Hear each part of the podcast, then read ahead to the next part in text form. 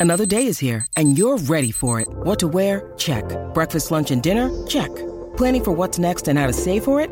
That's where Bank of America can help. For your financial to-dos, Bank of America has experts ready to help get you closer to your goals. Get started at one of our local financial centers or 24-7 in our mobile banking app.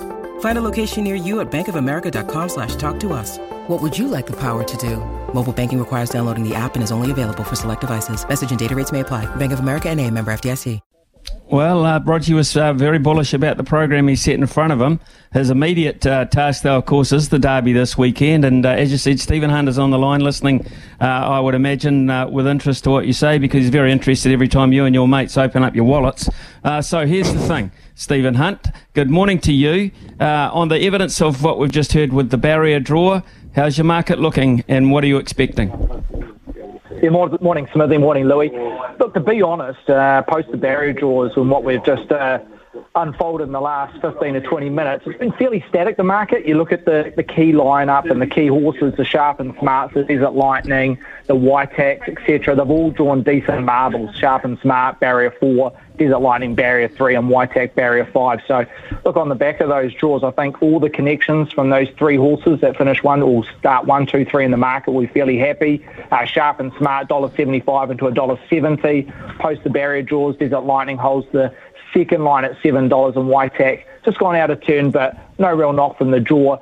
Maybe a one horse that can sit two or three pairs closer than what it has in previous starts on the back of wide gates in both guineas, the Waikato guineas and also the Avondale guineas. But look sharp and smart, $1.75 into $1.70 post the draws. Now, what price could you see Sharp and Smart bottom out at in the uh, final field market? Last year, what was La Creek from off top of your head? $1.35, was it?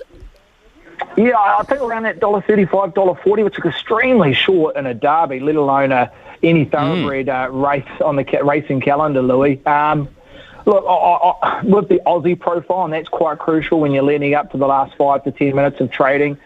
Uh, he'll be very, very firm. I've got no doubt about it. He was very firm up against the weight for age horses last start in the uh, Herbie Dyke, and that's ripping form. Uh, I heard you mention just the ratings. He's got a rating of 110. The next best is roughly Desert Lightning, 32 ratings below at 78. Uh, on my hmm. numbers, he's roughly 4.1, 4.2 lengths superior to Desert Lightning.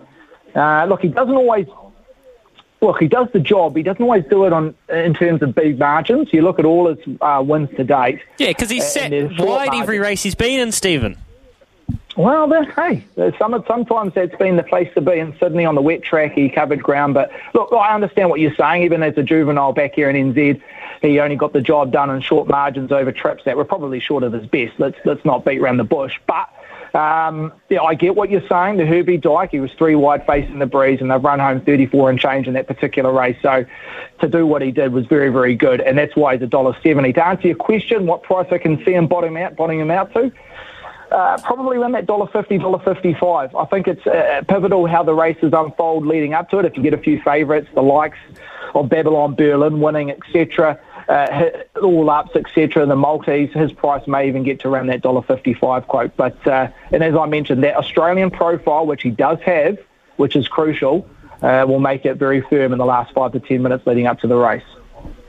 Cool, Stephen. Thanks very much for your time this morning. Um, um, enjoyed catching up on that market. You've got a busy day with the lowland ahead as well. There'll be some movement there, I'm sure, at uh, Awapuni. Thanks for your time, man.